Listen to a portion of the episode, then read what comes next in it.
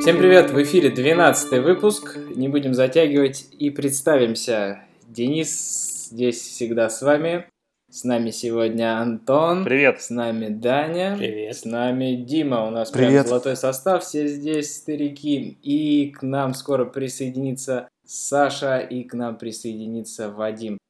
А пока не подсоединяются, давайте начнем говорить про Android N Developer Preview 5. Вот я обновился, и что хочу сказать. Ничего не изменилось, кроме того, что при нажатии на кнопочку Wi-Fi он теперь, как и раньше, нормально отключает, выключает Wi-Fi не развернуто. Да ладно, и это исправили? А я даже не Да, проверил. это исправили. И, и- исправили, но при нажатии на кнопочку с сетью он не отключает GPRS, там 4G, к сожалению. Это не исправили. А каких-то там изменений в API я, к сожалению, ну, не к сожалению, я не заметил. Может быть, уже вышла статья от Commonsware, надо глянуть.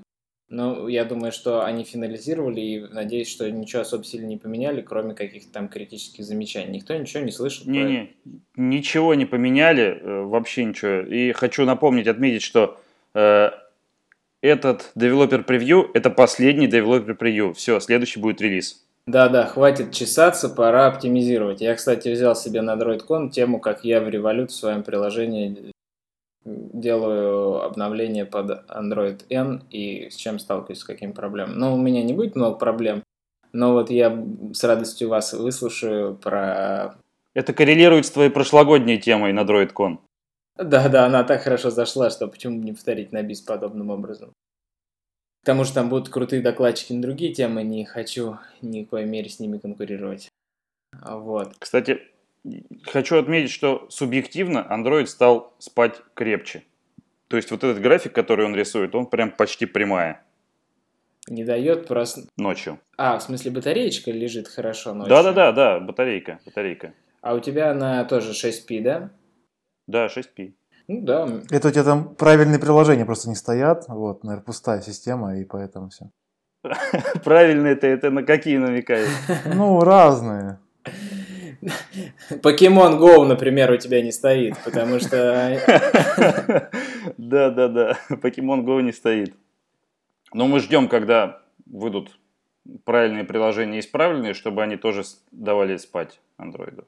Да. Так, ну, в общем, нечего нам добавить. Обновляйтесь и следите за тем, как оно работает у вас. Давайте. Если, если, особенно если у вас есть NDK, то прям вот обязательно-обязательно до релиза нужно обновиться и все допилить. Да, я думаю, если у вас уже приложение с миллионом пользователей, вам уже не раз напомнили о том, что у вас проблемы с NDK и надо их исправить. Ну и если у вас Lip Cypher, то обновите его, он уже тоже хорошо работает с новым Android. Так, значит, на Reddit на прошлой неделе Android-девелоперы, разработчики платформы устроили аншлаг и выступили ответчиками за все-все свои прегрешения за все годы и отвечали на вопросы. Кто кому какой вопрос запомнился или хотели сделать комментарий по этому поводу? Э, Прикольный вопрос был, э, такой вот наболевший. Чуваки, у вас в Support Library куча багов. Некоторые там по несколько лет тянутся э, баг-репорты, а вы не правите. Как же так? Ну, на что был резонный ответ. Самое, все самое критичное, все самое важное правим, а остальное, ну, извините. Это вот один из последних вопросов. Прям так мне запомнился. Боль человека. Исправьте баги. Ну да, там на самом деле, правда, много таких про- пропитанных заслуженными сл- слезами и пользовательской кровью вопросов и, ну, ответы типа, ребят, ну мы работаем, мы тоже люди, мы стараемся вам помочь. Ну, в общем, кому интересно, ссылочка прикреплена, как всегда, смотрите, почитайте. Таких прям супер интересных я лично не заметил, которые для меня открыли бы глаза. Ну, просто, что они работают, и поэтому стараются сделать лучше. Но начинание хорошее, мне понравилось, что они собрались и сделали это дело. Хорошее. Вот, значит, кто-то взял и решил посчитать импорты в Java, как изменилось соотношение с 2013 по 2016 года. В принципе, неожиданного я не заметил, но статистика занимательная, что там в 2016 в топ уходят такие штуки, которые связаны с RX, по-моему, да? Не с инжектом, то есть там дагер педалирует. А, да, да-да-да, точно, точно, вот. Не то, что раньше. А это только по, а это, это вообще по, по Java коду по всему, да? Да. Ну там не, не только ж Dagger, там же просто этот э, GSR. Все, что там под GSR 330 подходит, все туда. Все, ну то есть DI просто, видите, как это э, тренд, который полностью. Раньше все было на синглтонах, сейчас на DI. К нам присоединились Саша и Вадим. Мы тут обсудили про Developer Preview 5, сказали, что ничего особого мы не заметили. Вот. И переходим, значит, к теме Green DAO 3. Это, Саша, по-моему, ты подкидывал тему, поэтому представляю, что они там сделали. Вы расскажите вообще, зачем этот э, Green- чем он лучше Гриндау, чем там тот же самый пресловутый ORMLite. Но тут это, annotation процессинга типа больше стало, он типа стал выше, лучше, сильнее пишут. А он же все равно compile... Он рантайм же у DAO? С кусочками compile time а, насколько я понимаю. А, там ты схему, схему ты задаешь заранее в, Мгм. в каком-то файлике, а потом на основании этого, да, я еще первую версию помню, пробовал. Э, Ну, кстати, я удивлен, что они так живы долго, немцы, со своим GreenDAO, молодцы. Я не думал, что она такая... Блин, ну, по сравнению с Light, да, они еще живы. Не, ну я просто помню, как они, помните, этот сравнивали свой Green Event, или как там у них, с э, Otto, там у них такие бенчмаркинг прям такой интересный, как мгм. он э, рвет просто, взрывает там какие-то эти. Очень смешно было. Но в плане того, что как бы как мерили, У что меня, кстати, мерили. есть инсайдерская информация про Гриндау, почему они так долго живут. Насколько я знаю, у них там директор непосредственно занимается разработкой вот всех этих библиотек. Он такой очень технический парень. Вот. А оперативное управление он там кому-то передал. Соответственно, ему просто по фану это все нравится. И э, у меня просто знакомый там когда-то работал, он немножко рассказал. Вот в Green Роботе. Круто. Повезло ребятам. Ну вот, я смотрел сравнительный обзор на Хабре, кто-то в апреле написал какой-то добрый человек, правда, его карму почему-то заминусовали, но он написал интересное сравнение по производительности тестов разных баз данных.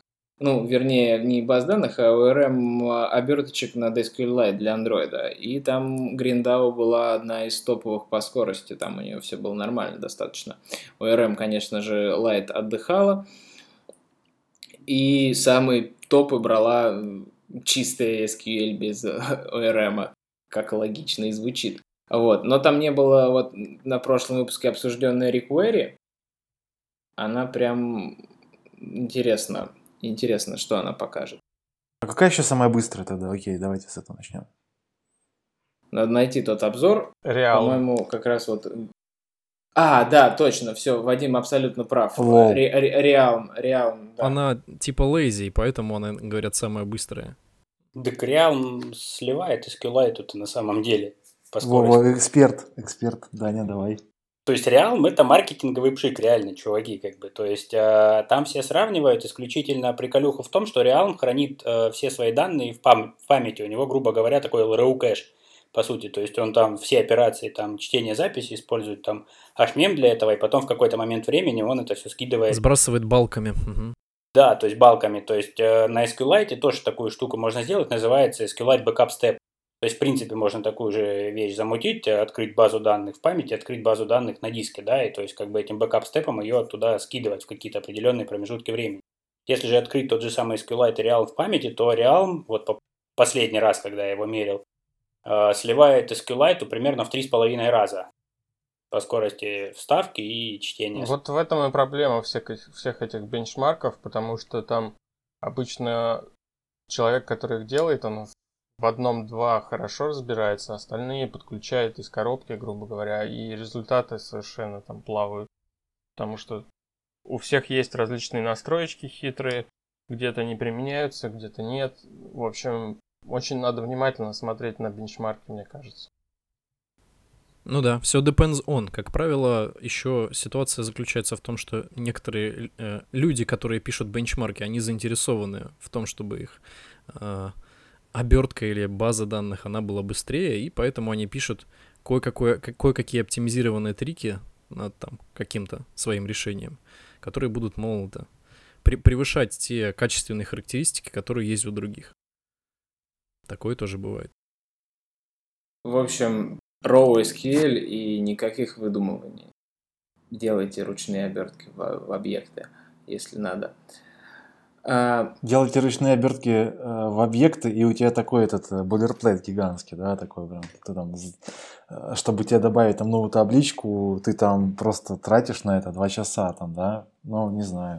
Я вот, кстати, насчет этого бойлерплейта, я в одном своем домашнем проектике думал, какую мне выбрать базу данных, чтобы сделать все быстро, здорово, короче, чтобы все круто было. И ничего лучше, кроме Firebase, я не придумал. А, ты имеешь в виду бэкэнд для твоего сервиса? Нет, э, я именно хотел какую-нибудь локальную базу данных. Эм, а в, в Firebase есть, э, есть локальная база данных? Ну, слушай, она же она же кэшируется, так что она и в офлайне. А, окей. Так что вполне себе решение. А, ну в смысле ты свой объект просто сохранял? Конечно. Ну так NoSQL как бы ты воспользовался простенький, ну понятно, да. Но ты же оттуда селект сложный не сделаешь. Но погоди, погоди, почему не сделаю? Там точно так же индексы пропишешь и по индексам будешь делать какой-нибудь сложный селект. Ну, конечно, это будет не полноценный SQL язык, но кое-какие выборки можно сделать. Вряд ли там можно как-то замутить со всякими лев-джойнами и так далее, но что-то базовое Базовая, конечно. Ну, для, для мелких штук подойдет. Да, да, да. Если это там быстрый домашний проект, то вполне себе классно. Слушай, но он как-то же все-таки дампит, сливает, да, этот, э, то, то, что ты засобмитил туда в таблицу, он обратно это заливает куда-то на свой бэкэнд. Правильно? То есть он локально не хранит все-таки. Да, о, причем я даже скажу, скажу даже иначе. В первую очередь он заливает э, к себе. Угу. И заодно он сохраняет еще и локально. Вот оно чего. Ну, я тоже на прошлой неделе лежал в потолок, фантазировал на тему, какое приложение написать дома, и все решения сделать быстрый бэкэнд сводились к тому, что я понимал, что да, Firebase самый ништяк, взять, заюзать, сделать простое сохранение, там, любой real-time, даже с многопользовательской каким-то интерактивом, все равно я решу это Firebase, поэтому как прототипирующий инструмент он отличный, и никто с этим не спорит. Давайте от SQL отойдем и поговорим про еще одно API Android. Почему-то я, к своему сожалению, о нем не слышал. Может быть, оно раньше не существовало. И вот о нем пишет Рета Мейер, старичок из Android, говорит, ребята, Awareness API к вашим услугам, который состоит из двух частей. Uh, Snapshot API и что-то там еще API оно предоставляет информацию по семи точкам. Эти семь точек... Fancy API. Fancy API, да. Семь точек. Оно говорит нам... А, сейчас я открою лучше документацию, потому что то, как он написал, на самом деле не так. Лок- локальное время. Где, когда, что, рядом, состояние и условия. Это все фигня. Откройте описание API, там нормально написано. Там конкретно какой провайдер тебе дается написано. Во, сейчас я прочту. В разделе Guides. Надо тоже прикрепить ссылку. В общем, да, он дает локальное время пользователя, переведенное к его часовому поясу, хотя, по-моему, и так этому легко получить. Местоположение пользователя. А, мест... Причем название, название места, не просто местоположение, а название. Третий пункт, да. Что он сейчас делает, ну, за счет карты, за счет этого Google Fit или какой там API, который нам говорит, бежим, мы едем на велосипеде сейчас, да, вот, он говорит, если у нас рядом какие-то биконы, а сейчас это все моднее и моднее становится, вешать везде биконы для physical веба. А, воткнуты ли у нас наушники, это такой сложный инструмент, который стоит отдельным пунктом, и интересное говорит, какая погода сейчас у пользователя рядом с ним. И мы можем не просто реагировать на текущие изменения, но и смотреть, что у него раньше было, смотреть историю всех этих показателей и показывать какие-то подсказки или строить нашу стратегию оповещений или там еще чего-то в нашем приложении. С точки зрения API, конечно, супер круто. С точки зрения приватности пользователя, ну так, как, как всегда, как, как весь современный, как и весь современный мир, да, все все о нас могут получить. То есть я одно дело, я отдал эти данные Google Fit и там Google Maps, а другое дело, что какой-то сторонний Вася написал приложение случайно, я ему дал доступ, и он пошел, пошел смотреть, какая погода у меня была, и слушал ли я музыку в это время.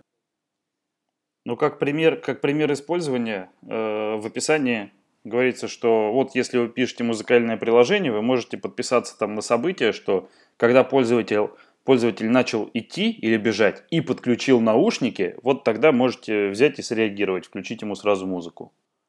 И вот я прям с нетерпением жду, когда мой, мой любимый подкаст-плеер научится это делать, что вышел я на улицу, пошел на работу, воткнул наушники, все, запускай подкаст. Да-да, если еще дождь идет, он включает тебе одно настроение подкастов, а если дождя нет, то другое настроение подкаста. А у нас какое настроение у подкаста? Веселое, оно у нас идет под э, любую погоду. Потому что если ты не послушаешь нас на этой неделе, то на следующей неделе выйдет новый подкаст, ты не успеешь послушать это. Мгм. А потом по досаде вещей, когда ты вытаскиваешь наушники, перестаешь бегать, подкаст продолжает играть. Не дописали фичу. Да. Но на самом деле интересно. Прям не надо что-то там городить, самому слушать локацию, разряжать пользователю батарейку, не надо дергать какой-то weather provider свой, или там Bluetooth дергать на предмет биконов. Берешь и используешь готовый API, еще историю можно смотреть. В общем, прекрасная вещь. Я единственное три раза перечитал, чем различается Fence API и Snapshot API, и так до конца я не понял. Вроде одна должна отдавать историю, одна должна отдавать текущее состояние. С другой стороны, если открыть документацию по Snapshot API прямо на API Reference, там написано, что Snapshot API это вообще про game часть Google Play игры, и там отдается, там история про бэкап данных в облако и доставание их. То есть два, два разных API называются одинаково. В общем, мутновато, но круто, что представили, круто, что можно использовать. И я так и не понял, с каких Google Play сервисов они появились. И почему про них мы ни разу не слышали раньше. Так в 9.2 вроде. А, ну тогда, тогда все понятно, почему мы раньше не слышали о них. Ну тогда как-то они не громко их представили. Где Мангус с его видео? Раньше каждый релиз Google Play сервисов был забавное видео с Мангусом, где он весело рассказывал, рвал футболки, бился головой обо что-то. А теперь я не, не из скучных сухих статей в три строчки я не успеваю выудить столько интересной информации. Запал кончился, наверное. Или повышение получил. А, Firebase задавил бедного, бедные Google Play сервисы. Ну, там не был про это, или, или как? Там как-то, или, может, у них название не такое горячее, чтобы на него посмотреть. Vision API мы сразу заметили, что там появился. Ну, ладно. Что там у нас? Custom Drawables. Что там с Custom Drawables случилось? Да вот тут вот Ки- Кирилл Мотер пишет, что, мол, 2016 год, а, а у нас, наконец, можно указывать custom drawable э, в XML разметке помимо и- или вместо обычного drawable. То есть все как обычно с вьюхами, только теперь из drawable. Да, я видел такое. У, На слух тяжело, да? Надо ссылку открыть, смотреть. Да. Ну, то, есть, то есть мы, когда мы создаем XML-ку э, для Drawable, Да, декларация э, вот э, с самого drawable может заключаться в, в импорте того drawable, который ты переопределил. То есть то же самое, как с вьюхами, только, соответственно, с drawable. там, где мы пишем там э, shape, shape, овал, мы можем написать com, myap, my custom drawable. Вот, вот, вот об этом речь. Да, появилось это в API версии 24. И добавить там всяких штучек shape, shape, shape. Да, вот только вот подводный камень, что с API версии 24.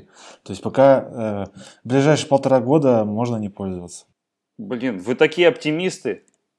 Через год в, в этом саппорт Custom Drawable появится. Ну, в общем, да. И будет, и будет работать так же, как и вектор drawable. Также прикольно и незамысловато. Да-да, а, а кто-нибудь уже перешел, прям вот можешь сказать, А что... потом появится куча форков разных, там, Дэн, Дэн Лю какой-нибудь там, или кто-то куча там напишут там зоопарк, и мы будем опять плавать в этом во всем. По колено. Вектор я у себя использую, и все классно. Ну, то есть, все новые иконки я только в векторе импортирую, старые я не заменяю. Антош, а стой, а какой, ми- какой тебе min SDK? 16. Мгм. Там же вроде их сделали, что с какого там API, с 11 их можно использовать вектор. Да-да-да, там что-то такое, как-то совсем далеко. А, У нас была проблема то, что э, можно было использовать только вот для image view и всего такого, а для каких-то кастомных атрибутов это все, конечно, не работало. А, кстати, про минус дикей. Вадим, какой вот сейчас заказчики просят минус дикей поставить? На какой вы договариваетесь с ними? Ну, в основном это какой там, сейчас скажу, 16 по-моему, да. Последний из э, серии четверок. Ну, тот, который еще какой-то имеет процент. Cream Sandwich 4.03, наверное. 4.04. Нет, 4. 4.1. А, 4.1 уже? Мгм. А, да, 15. Ну да, нормально. Нормально. Ну, их, мне кажется, уже все меньше и меньше. Ну, Ну, хорошо. А Ice Cream Sandwich все, все-таки еще не айс. в Google Play еще там много достаточно их. По-моему, там я смотрел недавно, там 17% занимает э, вся четвертая ветка в сумме. И там двойка еще какие-то доли процентов остались. Мгм. Не, ну понятно, там KitKat-то большую долю имеет. Мне кажется, до сих пор штампует все подряд на KitKat. Он такой какой-то то ли легко портируемый, то ли не требует больших ресурсов системы, но очень популярен, и многие на нем штампуют. Мне кажется, китайцы до сих пор свои планшеты. Сегодня видел ноутбук китайский за 110 долларов э, с андроидом на борту. Ну, вот такой вот хлам идет, конечно же, с четвертым андроидом, и если на него кто-то поставил Google Play, то он еще и в статистику попадает. Слава богу, хоть в нем антенны нету. С телевизором не факт, не факт, не факт. Но локализация там от- за счет Android должна быть хорошая. Так, что за Byte Buddy? Рассказывайте. Ну, это я скинул, давайте тогда я и расскажу. В общем, те, кто любит ковыряться э, в байткоде, как правило, используют инструменты типа ASM и Javassist. Данный фреймворк позволяет наколбасить э, достаточно компактные конструкции, э, которые в итоге можно сгенерировать в байткод прямо на runtime е. Вот. Если посмотреть в то, как пиш- пишется э, байткод, э, пишется в ASM е или в Javassist, ну, как бы там такое количество boilerplate а, которое не пожелаешь даже когда пишешь э, на raw SQLite query. А если еще в JSR просто посмотреть, как он пишется именно JavaX Tool, да, то там вообще жесть. Да, там дичь конкретная. В общем-то, ByteBuddy позволяет совершенно максимальным возможным образом описать то, что ты хочешь превратить в байткод, а, начиная с версии 1.6. И, собственно, даже вот посмотреть в тот, тот Hello World, который делается, делается он здесь буквально вот, э, в 7 строчек, э, что не сделаешь ни в ASME, ни в Java Assist в том числе. Вот. Используется эта штука в основном, там, например, чтобы там, э, иметь альтернативу, допустим, annotation процессингу э, как подмена байткода после компиляции. И достаточно удобно для рантайма, в принципе, если нужно вообще работать с байткодом в том числе. Вот. Штука очень полезная, если собираешься там начать понимать, как это работает, чтобы особо много не городить и не наделать кучу ошибок. Обычно вот, например, если взять тот же ASM, бывает ситуация, когда э, ты пишешь там все в хардкоде, все пишешь в string, заключаешь там э, адресную какую-то адресное обращение э, в строки, и это все превращается в тонны хардкода. Здесь же, наоборот, тебе предлагается э, заключить все классы, все объекты, все типы э, прям вот в Fluent, в Builder, который легко может сделать то, что ты хотел. Слушай, Саш, а это не то же самое, что скверовский Java Poet?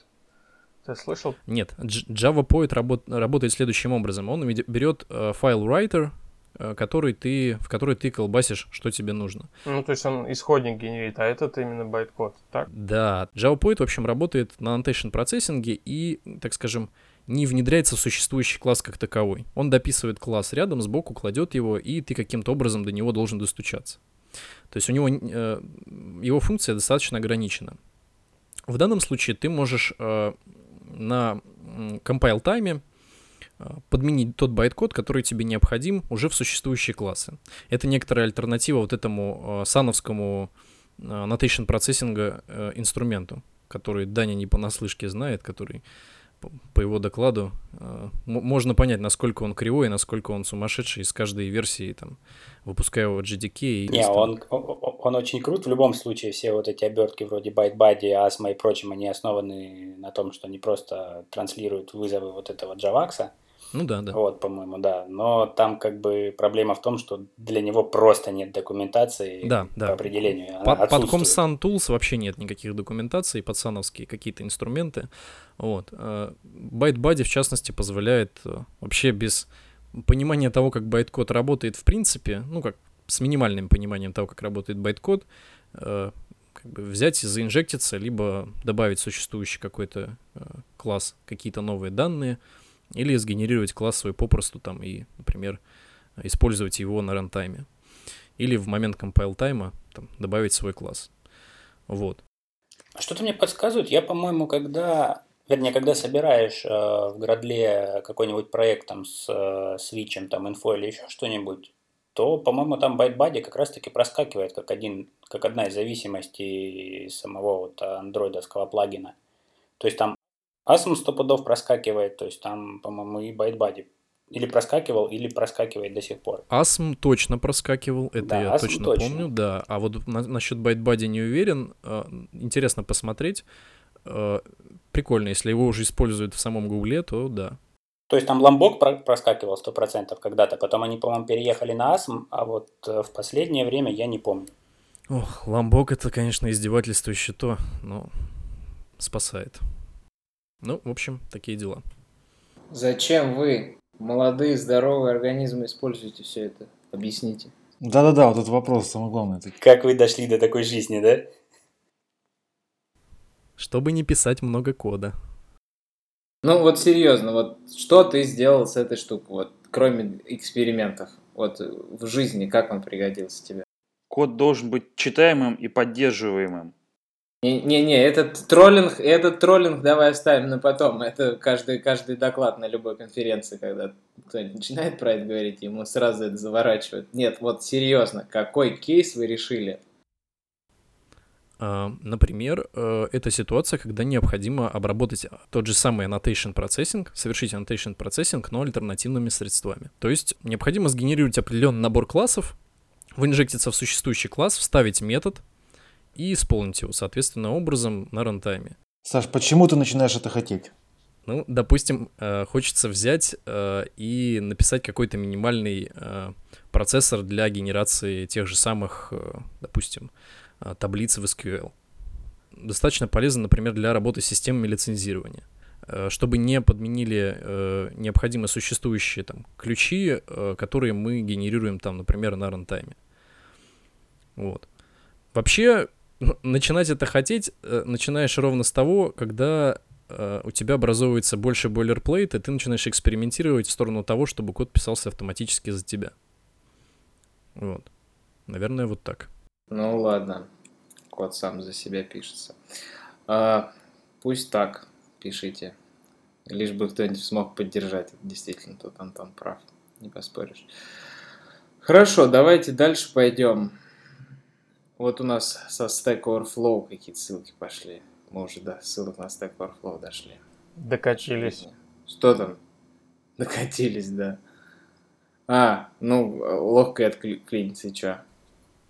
Ну вот тут, походу, пишут, мол, как его не очищать автоматически, чтобы он не очищался. Вот тут вот отвечают на вопрос, что нужно сделать. Ну, по-моему, это А у кого-то это бо- бо- боли от этого, что ли? Не, я понимаю, что отладка через logcat это самый true way такой, как бы, да, то есть отладчик нафиг, отлаживаем через А кто отлаживается через локкет, пацаны? Поднимите руку. Вот я. Ру- ру- рук не видно. Ну, просто интересно, кто, кто так делает. Ну, я отлаживаюсь, потому что, допустим, тот же рабочий профиль какой-нибудь, который появился, да, там work, Android for Work, то есть ты его, к нему отладчиком не подцепишься, он запускается там в отдельном процессе, то есть как бы тебе вообще не вариант туда перехватить что-то. Что-то Вот, вспоминается, настоящая что Дима, Ортодоксальная Ди- отладка. Дима в прошлом выпуске говорил по поводу, раньше все все слог писали и были довольны, а сейчас Дима говорит, что кто дебажит туда, все слог тот же самый. Ну, я просто вот как раз таки деб- дебажу в, в локат там и очень рад. По-моему, очень многие так делают. Отлично. Во, кстати, по поводу дебага в локат и вот ByteBuddy и всего такого. Можно же, кстати, таким э, образом, да, модификацией байткода просто нафигачить э, логов, да, в любой метод, при этом не написав ни строчки кода. Да-да-да. То есть ты фактически декоратор такой, пишешь над своим методом, который тебе там и замерять время выполнения метода может, и просто в нем там гадить там аргументы, которые в него, допустим, передаются, и все такое. Элементарно добавлять строчки для выполнения, хотя бы так вот. То есть написать, например, try или блок, в который ты просто кладешь там, например, начало замера метода, конец замера метода, там вот, вот такие вот э, можно финты приворачивать и, допустим, пихать там тот же самый лог, э, просто инжектить байт-код вот прям в метод. Ну, плюс Google сейчас активно тоже эту штуку продвигает. У них вот этот Transformation API, который... Да, он, кстати, очень прикольный. Я его начал щупать, но так как-то до конца не пощупал, но мне, но мне он прям очень понравился. То есть он позволяет тебе фактически там вот просто конфигом градла менять эти трансформаторы, да, короче, там transformation навешивать, который ты хочешь там уже, который именно применяется к твоему дексу, уже над декс файлами. Да, ты берешь прям э, там э, лист э, файлов, которые являются класс-файлами, уже прекомпилированными, э, и там обращаешься к ним соответствующим образом там через механизмы вот инжекции байткода или там модификации данного байткода. И как бы это альтернатива annotation процессингу, просто немножко другая, если так можно сказать, в данном случае, в данном контексте применения. Угу. А, опять из logcat а ушли в annotation процессинг и байткод. Ну, хорошо. Следующая ссылка у нас про идея, которая используется как консольный div merge. А что, нормальных тулс нету? Ну, в смысле, почему кому-то кому-то в JetBrains пришло в голову, что а почему бы в идее не реализовать возможность консольного merge? Вообще, вообще это только так э, разработчики, связанные с UI, испорчены всякими UI-штуками, а многие, допустим, бэкэнд чуваки, они полностью в консоли производят все действия с репозиторием. Ну так у них и идеи нет, у них Vim стоит. Ну нет. да, но вот чуваки решили скрестить одно с другим. Но я вот, например, работаю с гитом полностью через command line, исключая diff merge, например, поэтому почему бы и нет? А кто-нибудь когда последний раз вообще э, пытался запустить diff, diff merge в консоли? Я, по-моему, пытался это делать, ну, то есть чисто руками в Vime это делал вручную когда-то, года три, наверное, назад последний раз. А так, сейчас э, в идее отличный, отличный мерч. Просто вот шикарный. Ну, допустим, если ты работаешь из command line с гитом, либо неважно с чем, тебе необходимо совершить мерч, и ты можешь тулзой по дефолту установить... А зачем? А зачем тебе работать из command line с гитом? Ну, я как-то, например, пользовался э, э, Rebase Interactive в интерактив режиме, и там как раз, несмотря на то, что command line интерфейс, удобно как бы раскидывать, что ты хочешь, ребейзить, что не хочешь. Вот. Просто я последние там месяцев пять полностью гитом пользуюсь вот чисто, чисто из Android Studio, вот целиком. Там на все есть шорткаты. Вот на все есть шорткаты, э, и мерджи, и ребейзы, и все, что хочешь. На все и, и ком... даже больше. Комит и пуш. Ну да, а то, на что нету шортката, есть экшен. Ну да, логично. Ну, просто это как бы все вкусовщина. Все вкусовщина. Кто привык работать из command line, тому, вероятно, будет удобнее. Я, например, привык работать с гитом практически целиком и полностью через command line. Ну да, аналогично. Плюс там ZSA, шаляса всякие гора и все. У меня еще есть кейс, когда нужно, например, предсмотреть какой-то проект по-быстрому, даже не хочется его импортировать в студию, а в каком-нибудь command line или другом клиенте ты можешь быстро посмотреть, например, историю комитов. Вот. И насколько мы знаем, идеи и студия, ну, очень медленные. Ну, да. Медленные? Ну да. Ну, как-то они не совсем раз... такие поворотливые, если сравнивать там с какими-то тулзами типа там Вима и прочее. Ну да, да, да, в Sublime такой бах, и все, у тебя открыто, ты погнал писать код, а студия и там или идея пока откроется, ты такой, пойду попью чайку. Особенно не на самых топовых конфигурациях. Это правда. Не, ну открывается долго, ну пусть открывается сколько хочет, а работает-то быстро. Работает быстро. Ну, все, самое главное. Да, пока мы не дошли до стадии собрать Android проект. Ну да. А когда мы дошли Кстати, до этой Android стадии... проекта можно собрать, я так подозреваю, только из команд-лайна, потому что студия на нем ляжет. Ну или идея. Ну, да. Что? Что? Когда ляжет? Ну, если ты попытаешься собрать Android, открыв ее какой-нибудь там Android студии или идеи, А, или там что там, си, Ты, Силайн, ты про, про- Android, Android. А, а у него же там своя система сборки-то, насколько я знаю. Там, там же у него куча зависимостей, и их нужно подтягивать отдельно и тулзой, которую они там написали. То есть даже не- Ну да, там она Да. init или как-то так, Да, это даже Ruby написано, не, не просто гид, а некая обертка над гитом для работы с разветвленными репозиториями и все в такой духе. У нас просто был кейс, когда мы этим занимались. Это очень весело. Самое страшное, это что Android собирается, причем так, в параллели, да, но когда ты начинаешь собирать, он такой собирается 4,5 часа, вроде так все ок, и потом такой оп, и говорит fail. И ты где-то там какой-нибудь switch не указал при конфигурации.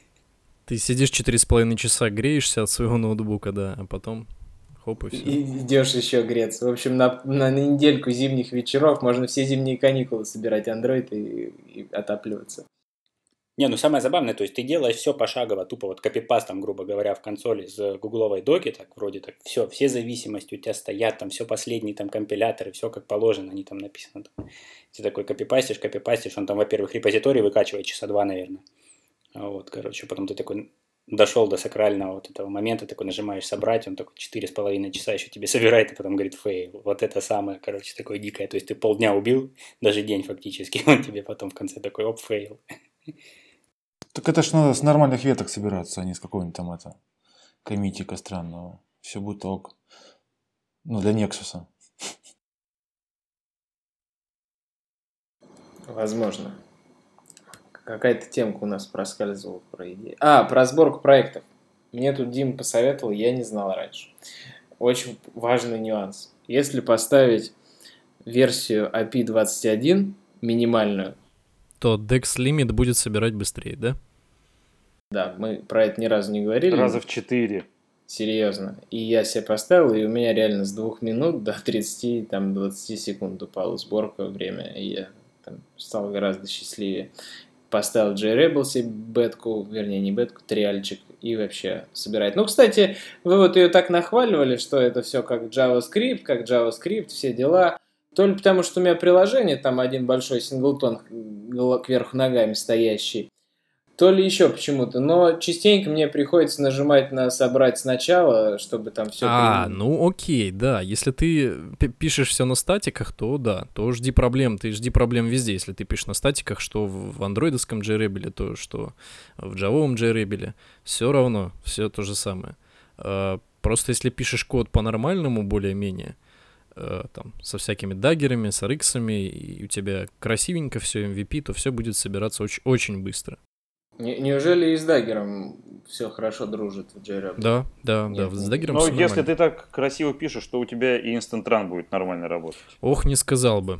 Э, Я вот скидывал вот э, тот сравнительный, ту сравнительную таблицу, что вообще он может, что он может свопить. Но Instant Run, вот, например, не может на, насвопить, э, допустим, если ты применяешь там какой-то ин- интерфейс на класс. Друзья, стойте, вот еще раз про JRebel. Э, Фишка JRebel, да, вот быстрая сборка, но э, очень важный факт, который надо понимать, что как бы самое главное, вот что дает JRebel, э, это то, что у вас приложение, да, запущенное, где-то там вы отла... ну, что-то пишете быстро, да, вот, там, часики, ну, какой, не знаю, там, плеер делаете, да, и вот вы наж- нажали там Command F10, и э, код перезапустился, и вы на том же самом месте находитесь, вот, понимаете, и вот, э, как бы вы не теряете контекст при разработке. Это, это, это вы не теряете, Дмитрий, контекст при разработке, потому что остаетесь на той же активити. А у меня, я как раз просто сейчас делаю рефакторинг, уход от одноактивительного приложения в- с миллионом, там, сотней фрагментов в многоэкранное.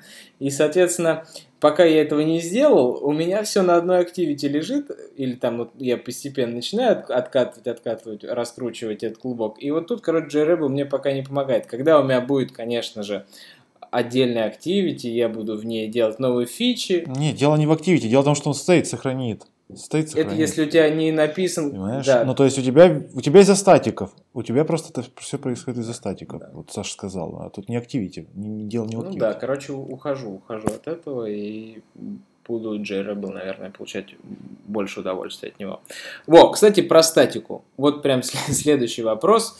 А, Какие косяки несет в себе использование статичных утилит, статичных э, синглтонов и так далее? Ваше высказывание по этому поводу. Memory лики. Ну, если ты контекст туда не кладешь. Просто в мою молодость бытовал миф, что на андроиде вызов статичных методов, например, медленнее работает. Окей. Мол, ну, ну, мне кажется, это все фейк, да. Поэтому вы, вы, все ругаете, просто статик, статика, а конкретнее, что, что плохого, что у меня там какие-то методы статично вызываются? Не- не- И обычно вот вызов статик методов и статик классы, они потом расползаются по всей системе, и код получается связанный, очень связанный. Вот, вот это плохо. Не, ну то, что как бы у тебя э, получается... Подожди, Вадим, что еще раз получается? Ну, получается, что ты где-то везде сделал статический, кучу там статических методов, которые у тебя по всей системе используются. И при этом за счет того, что у тебя набор статик методов, а не объекты, там, реализации интерфейсов, у тебя, скорее всего, будет код довольно связанный. Мне так кажется. Ну, по крайней мере, я такое наблюдал. Ну, Я просто хотел сказать, что вот так немного в процедурном стиле начинают люди писать, когда слишком много исп- исполь- переиспользуют статик методы различные. Хорошо. Тут от Джейка и Square в целом два анонсика небольших стоит упомянуть. Значит, они обновили в HTTP диск LRU Cache 2, который умеет теперь записывать и читать параллельно, что ускоряет его работу. И Джейк сделал очень хорошую штучку для HTTP. Он сделал по запросу девочки, которая любит рассказывать про даггеры тестирования Чуки Чан, известный тоже подкастерша. Да, часто пишется. Мгм. Вот, она, а значит, она говорит, Джей, ну же HTTP тестить э, в Espresso-то неудобно. Сделай idle ресурс отдельный. И он сделал OKHTTP idle resource, который позволяет нам все, всю работу OKHTTP во время его выполнения у нас, соответственно, становится в idle и ожидает, пока работа OKHTTP не завершится. За счет этого мы не паримся про фоновые процессы и про мет, ну, про какие-то слипы, которые мы должны сделать, чтобы наши UI-тесты остановились и ждали, пока фоновый поток закро- закроется. То есть что, вот эти вот 50 строк, которые написал Джейк, никто до этого написать не мог, да? Мог. И на самом деле я оборачивал, когда у меня было все на лодерах построено еще выше на уровне лодеров. И если у тебя используется RX, то ты оборачиваешь на уровне шедулеров, и, и все, короче, нормально оборачивается. Так зачем? На уровне RX у них же есть прям тест subscriber. Да, или, или, или так, или так. Кому как удобнее. Все верно. Поэтому особых проблем такие не было. Ну вот, Джейк сделал, спасибо ему. Пусть, пу- пусть и, и другие разработчики библиотек, которые работают с фоном, предоставят такие. Обращают внимание на экспресса. Так, про то, что 21 SDK все должны поставить у себя и собирать, наконец, с нормальной скоростью, мы сказали. Про Unmock плагин. По-моему, я его как-то упоминал, но я еще раз его упомяну, потому что вот я противник робоэлектрика. Не то, чтобы я был противник робоэлектрика, но я им не пользуюсь. Потому что он позволяет отвлечься и начать тестировать то, что не нужно тестировать в юнит-тестах. При этом он еще создает класс application, это все замедляет вызов выполнения теста. Мне он не понравился. А вот, вот этот простенький плагинчик, у которого там, о, уже 137 лайков. Но, тем не менее, он простенький, он подтягивает, значит, джарку из репозитория робоэлектрика и подсовывает нам в тесты только те классы, которые мы его попросили. А нам обычно что нужно для счастья? Нам нужен бандл, нам нужен text utils, нам нужен intent там какой-нибудь, что-нибудь простенькое, там класс, который в util лежат в Android или в Android internal util, content values. И вот это все мы можем в юнит-тестах проверять и не париться с тем, что они упадут. А все, что там контексты view зависимые, не надо тестировать, и оно к нам не лезет. И тесты выполняются также быстро, также мгновенно, и при этом чуть-чуть пошире аспект тестирования можем сделать. Единственное, только конфиг вот тут вот подпухает, если так делать. Так его можно вынести куда-нибудь и добавить в. Ничего Можно, страшного. можно. Никто не спорит, просто Робоэлектрик просто позволяет это все не писать. Дениска такой Пастернака не читал, но осуждаю, да? Чё, да я пробовал. А ты прям с робоэлектриком живешь. Ну да, отлично. Да, и все хорошо. Ну не знаю, я вот после... Ну, вот у меня с- Gradle, э, J, Gradle, Робоэлектрик, там, Runner есть. И все ок. Не, ну как бы по сравнению там просто с юнитом или Макита какими-нибудь раннерами, э, там Робоэлектрик, да, он секунды 4 или 5, наверное, стартует, но он это делает один раз, то есть он JVM-ку инициализирует, и потом он просто все тесты в ней гоняет. То есть как бы особого там провала в производительности и во времени выполнения тестов, ну, нету. А вот, кстати, вопрос. Он после того, когда про- прогонит все тесты, снова э, ранает GVM? Или все-таки что-то он хранит как демон? Не, по-моему, он снова ранает все. Да, он снова ранует. Там, по-моему, нужно голову под колено засунуть, чтобы и Power Mock, и Runner, и вместе с э, робоэлектриком работал. И PowerMock. И робоэлектрик. Зачем тебе и PowerMock, и робоэлектрик? А, неважно. Ну, Прижали к стене. Пошли дальше. Я просто сказал, что есть альтернатива вашему робоэлектрику, и я пользуюсь и доволен. Вопрос. Зрители спрашивают, слушатели. А, Хотят, чтобы мы обсудили использование аспектно-ориентированного программирования в Android. Стоит ли овчинка выделки? Ну, мы его, по сути, обсудили вот как раз-таки в рай- э, про, когда про ByteBuddy разговаривали, да, то есть это, по сути, Ну да, то же что-то самое. похожее, да, то есть AOP работает, ну, это аспект J, грубо говоря. Вот, и он работает как раз-таки на уровне либо DEX трансформера. Можно, кстати, у Джейка Уортона, того же самого, посмотреть, у него есть э, плагин, называется, не плагин, а библиотечка называется вот Хуга или Хьюга, как, как Да, назвать. Hugo. То есть, э, да, она как раз вот про те самые логеры, то есть позволяет там лог тебе нагадить любой метод просто через аннотацию. Или даже не через аннотацию. Я не помню, в общем. Вот, и он как раз построен на аспект J, то есть через аспектное программирование, то есть ты пишешь аспект, а да, через аннотацию, через аспекты, то есть ты пишешь аспект, какой метод ты, грубо говоря, хочешь декорировать, и он тебе его туда там прям гадит байткодом. Гадит байткодом. С аспектами нужно быть, конечно, аккуратнее. Они такие коварные, и можно в итоге получить по щам. Ну, в общем-то, это возможно в андроиде, как и там, в других Java приложениях. А уж насколько вам это юзать, решайте сами. Вообще, да. Такая вещь, что удобно, конечно, в одном месте где-то все это описать, потом расставлять как хочешь, но можно словить неожиданных косяков на там сочетании этих самых аннотаций и всего таком. Впрочем, как и на annotation процессинге. Да. Второй вопрос. Никто не в курсе, когда откроется регистрация на DroidCon Moscow 2016. А я отвечу, на DroidCon Moscow 2016 регистрация откроется попозже. Он будет, скорее всего, 22 сентября. Программа уже сформирована частично. Один день будет? Да, будет один день, будет три секции или даже четыре, но мне известно точно будет моя секция Android. Я туда набираю доклады. А, И там будет 8 или 9 докладов. А, Такие постараемся пожестче собрать темки. Хардкор нужен, кишочки нужны. Да, да, вот, например, кстати, Саша и Данил будут тоже про кишочки очень даже кишочные рассказывать. А, помимо этого, что еще? Будет у нас отдельная тема, конечно же, про Firebase. Там кто-то приедет, что-то расскажет про Firebase. А, будет отдельно про IoT и отдельно будет про VR.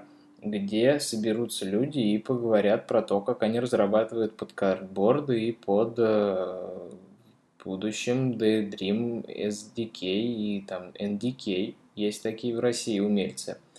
Поэтому по, на DroidCon будет интересно, я надеюсь. Будет длиться один день, по-моему, 22-е, четверг, мне кажется. Хорошо, нет. хоть без React Native. Нет, Facebook не участвует в организации мероприятия, да. А, вот ответили на вопрос. Давайте дальше. Что-то там я читал, что скукожили еще сильнее наш APK в Google Play, но не понял, в чем суть скукоживания. Не, они не скукожили, они там новый алгоритм сжатия BSDIF э, зарелизили, то есть там мне картинка где-то попадалась, там этот из Силиконовой долины такие парни стоят, типа Пеги Дудочник, да, с их алгоритмом сжатия. Там прикол... Прикол в том, что... Скинешь потом. Да-да-да, Google говорит, что, мол, можно прям вообще апдейты там сократить до минимума. Мы вот там, короче, говорит, типа, если ваша APK-шка, которую вы там залили, очень мало там в кодовой базе отличается, мы, короче, типа там релизим только дифы, поэтому постарайтесь, чтобы там изменения в APK, то есть дельта была там, короче, грубо говоря, минимальная. Вот. Ну и как бы старайтесь уменьшать размер своего APK, вынося там, грубо говоря, там необходимые ресурсы, какие-то дополнительные там extension, вот эти expansion паки, вот, и как бы все будет круто. Я вот только не понял, что нужно, что нужно делать, чтобы дельта была минимальной? Как Гуглу помочь? Э? Ничего не меняй. Просто каждую неделю выкатывай новые апдейты, но ничего не меняй в коде. И тогда будут минимальные апдейты. Только, только это, версию инкрементить и все. Да, ну я на самом деле тоже не очень понял, как это все у них работает. Ну, Попробуй вот, рефакторить так, чтобы код был похож на старый. А, да, меньше аспектно ориентированный. Вредный совет. А что, а, а раньше-то? Раньше, я думал, раньше пользователь, если ты залил новый APK на 40 метров, то 40 метров и выкачивает. Разве было как-то иначе? Ну, правильно, 40 метров и выкачивает. А сейчас, типа, он будет выкачивать меньше 40 метров. Ну, хорошо. Ну, надеюсь, что это не привнесет багов. Если мы запускаем обфускатор, то он же каждый раз по-разному обфусцирует. Да, тут, короче, вообще без вариантов. Ты про прогард? Да-да-да. Ну нет, он не каждый раз по-разному фуссирует. То есть он практически всегда по одному одинаково фуссирует. Ну, мы от этого не защищены. Ну да, да, да, он может этот... Э, В теории э, он, он не гарантированно э, сохраняет одинаково там имена классов, как было. Не гарантированно, да. Да, то есть никакой гарантии в этом нету. То есть в теории у тебя каждый раз будет большой, большой, э, большой div.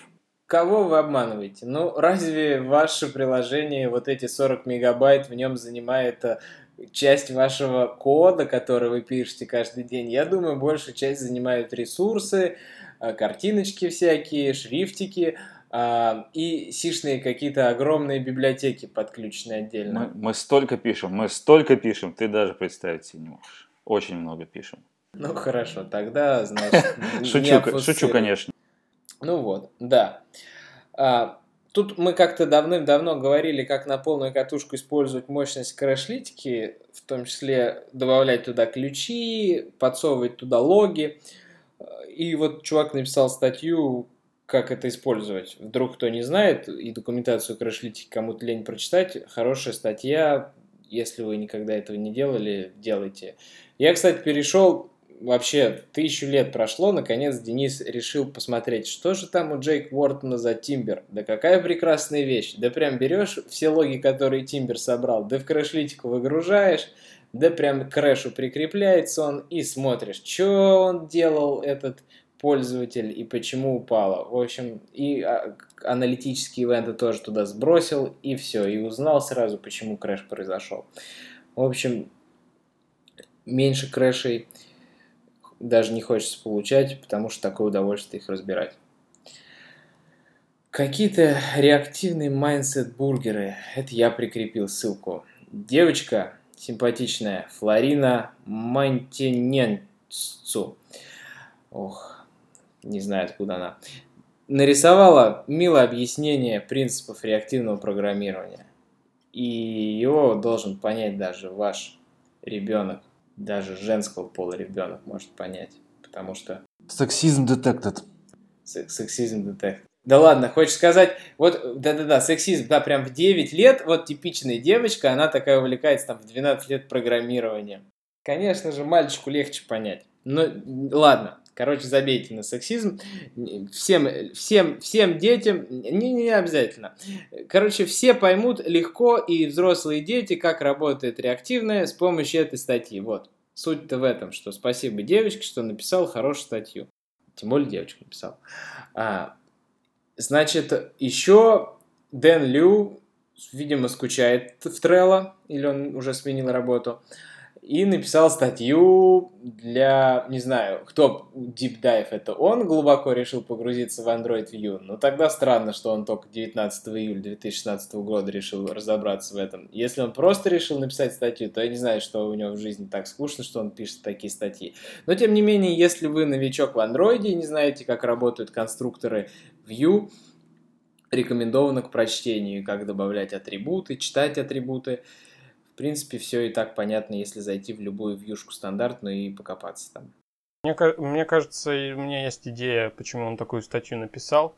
Может быть, кто-то из его каких-нибудь там junior девелоперов слишком много ему вопросов задавал. Он написал статью и теперь тыкает их туда, давая ссылку. Кстати, хорошее объяснение, да. Но в любом случае, в мире материалов по Android разработке прибыла хорошая статья по конструкторам Vue. Так, две ссылки, которые мне неизвестны. Кто добавил, тот рассказывает. А можно вот про PKID поговорить Это я немножко? добавил. Да, ребят, что вы, вы что-то знаете? Нет, слышали? Ой, а, слышали, конечно. Это же теперь видите, какая штука, да? А, В мире крекинга, да, а, всегда вот был PEID под Windows. Э, Классическая тема, да?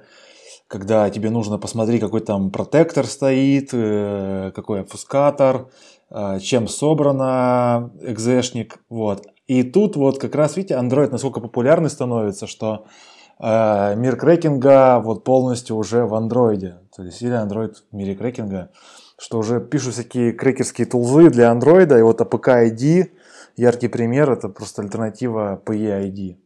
Когда тебе нужно посмотреть, э, как, э, это, как этот APK-шник был собран, что там за протектор стоит. И рынок, э, видите, темный рынок до мобильного рынка уже ну, полностью в нем, да, и все мы это наблюдаем. А почему темный рынок на гитхабе? Но это тулза просто. Как законно. бы, можешь использовать просто для ознакомительных целей. Я- меня тоже удивило, я увидел то, что вот именно такой, так- такая тулза появилась. Раньше я не видел таких под Android. Очень круто, надо пользоваться. Вот. Не, ну, о- о- ок, а какой от нее смысл? Ну ладно, по EID было понятно, зачем он нужен найти точку входа, грубо говоря, в программу, где у тебя пакер этот заканчивает свою работу и начинается, грубо говоря, твой int main. Ага, здесь он что делает? То есть вот этот а, APK id. Ну, покажет он мне, что у меня там DEX протектором обработана моя APK-шка, предположим, и... Ну, то есть я этого могу понять, как бы разобрав просто Но помимо APK-шку. Dex Protector есть еще другие пакеры, например. Ну, я знаю, там какие-нибудь китайские пакеры или еще что-нибудь. Ну, в любом случае, тебе ж ничего не мешает разобрать эту APK-шку. Это же обычный архив, то есть ты ее там APK-тулом спокойно разбираешь. Ну да, и руками смотреть. А тут как бы может э, автоматизировать. Только разве А, ну, что. то есть и- исключительно, чтобы понять, что А, вот... а да, ты сразу хитрым- разберешься, что это какой-то китайский пакер, отличишь его от какого-нибудь другого. Так нет, ну вопрос, а зачем тебе знать-то? Чтобы расшифровать. Они все, по сути, по, по, по одному и тому же алгоритму работают. Но нет, они не по одному тому же алгоритму работают. Они разные. Ну, как ты э, защитишь стандартом APK-шку? Вот самый, блин, распространенный и правильный, скажем так, метод. Ну, ты перепакуешь DEX, там в какой-нибудь там заксоришь его там, ну, я образно говорю, да, каким-нибудь там, зашифруешь сам DEX, вот, напишешь, под- подложишь потом свою APK-шку еще один DEX, э, в котором будет лежать э, класс-лоудер твой какой-нибудь, еще хорошо, если он внутри там метода там этого, как он там, load класс, будет нативный метод какой-нибудь дергать, который тебе будет внутри там распаковывать э, зашифрованный DEX и подгружать тебе классы. И все.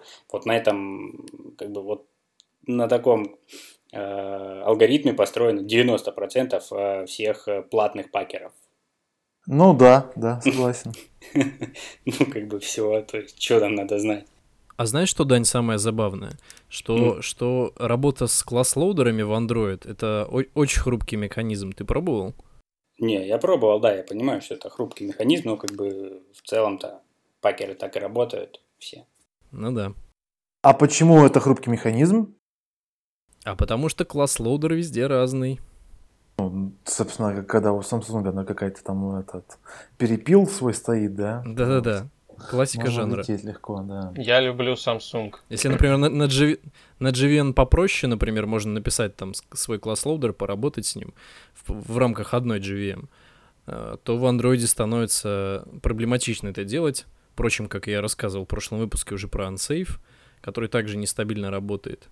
Впрочем, как, как и все такие подводные и всякие интересные грабли, которые можно взять из там как- как- какого-то API, который не задокументирован, не открыт. Вот. Поэтому работа с класс-лоудерами и с таким обфускатором на андроиде, конечно, очень тяжелая. Поэтому что? Правильно, пишем все на C. Ну, вообще надо понимать, когда такой огромный зоопарк девайсов различных производителей, что не стоит завязываться на какие-то специфичные вещи, которые явно будут по-разному реализованы у различных вендоров. Не, ну класс-лоудер это вполне себе не специфичная вещь, то есть это один из стандартов. так. ну, видишь, получается как. Просто то, что его каждый по-своему реализует, да, и как бы производители всех этих пакеров, у них там в коде, если его там, грубо декомпильнуть, ты увидишь там кучу разных ифов, точно так же, которые тебе будут обрабатывать, что если это вдруг гнусмос, то Да-да-да, вот так. миллион разных бранчей на миллион каждого производителя. ко- костылей, да. То есть вот, э, скорее, именно за это они и берут бабло, потому что написать такой пакер, ну, там, на коленке можно там за два дня. Мгм. Ну, проект молодой, может быть, разовьется. Да, я еще хотел э, сказать, что про тот самый PKID я узнал, а, я подписан на блог человека, который занимается вплотную вопросами безопасности в Android. Вот я его немножко прорекламирую. Его зовут Николай Еленков. А, Я, честно говоря, не знаю, где он работает, живет, чем занимается. Но вот в его блоге частенько выходят различные а, статьи, связанные с Android Security. А, Можете почитать. Вот ссылочка там будет. Мгм. Прикрепи ссылочку. Хорошо. И что-то у нас там еще было? Последняя, крайняя. Нет. А, да, да, крайняя. Firebase Job Dispatcher. Так. Так, подождите. А почему это форк? Потому что в официальном диспетчере меньше комитов, и, видимо, в форке его допилили. Потому что я видел, что народ активно а, форк смотрит. Но можно основной репозиторий посмотреть. Тут просто в форке readme значительно доработано, как я подозреваю.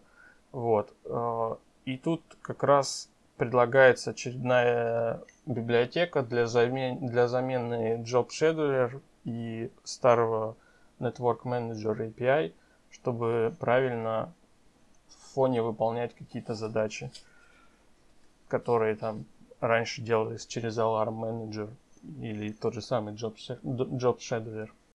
Ну, это, я так понимаю, для обратной совместимости. Ну да, типа обертки. Да, чтобы ми- вот минимум м, стандартный job, job scheduler с 21 а job dispatcher с 9 API. Но requires Google Play. Мгм. Ну вот просто интересный, интересная обертка, может быть кому-то полезно будет, у, у кого требуется использовать такую функциональность, и API level не очень высокий. Вообще, по-хорошему, все, кто работает в сети, у кого есть какие-то фоновые задачи в сети, какой-нибудь префетч, там еще что-то, все должны это использовать, чтобы э, не сильно нагружать батарейку пользователя. Да ну, фикс, фикс тред экзекьютор открываешь 999 тредами и нормально, и попер. Окей. Ну да. И, и, и называешь приложение грелка, да? Да-да-да. Ну, Если так, то нормально. Ну что, все обсудили? Вроде как да. Да, давайте закругляться. Сегодня у нас прям прошлись мощно. Я не знаю, получится ли у нас записаться на следующей неделе или также через две недели. Попробуем записаться, посмотрим. Но пишите в комментариях еще раз, напоминаю, что жду темы для DroidCon, которые вам интересны. А также пользуетесь вы job-скедлером, job-диспатчером или как он там, GCM Network менеджером, или как он там называется. Мгм. Комментируйте. Есть, кстати, еще хороший от Evernote, Job, JobQ. Здесь он то- тоже указан вот в табличке. Да-да-да, вот он отличный. Ну, а на сегодня все. Всем спасибо. До свидания. Пока. Пока. Пока. Пока. Пока.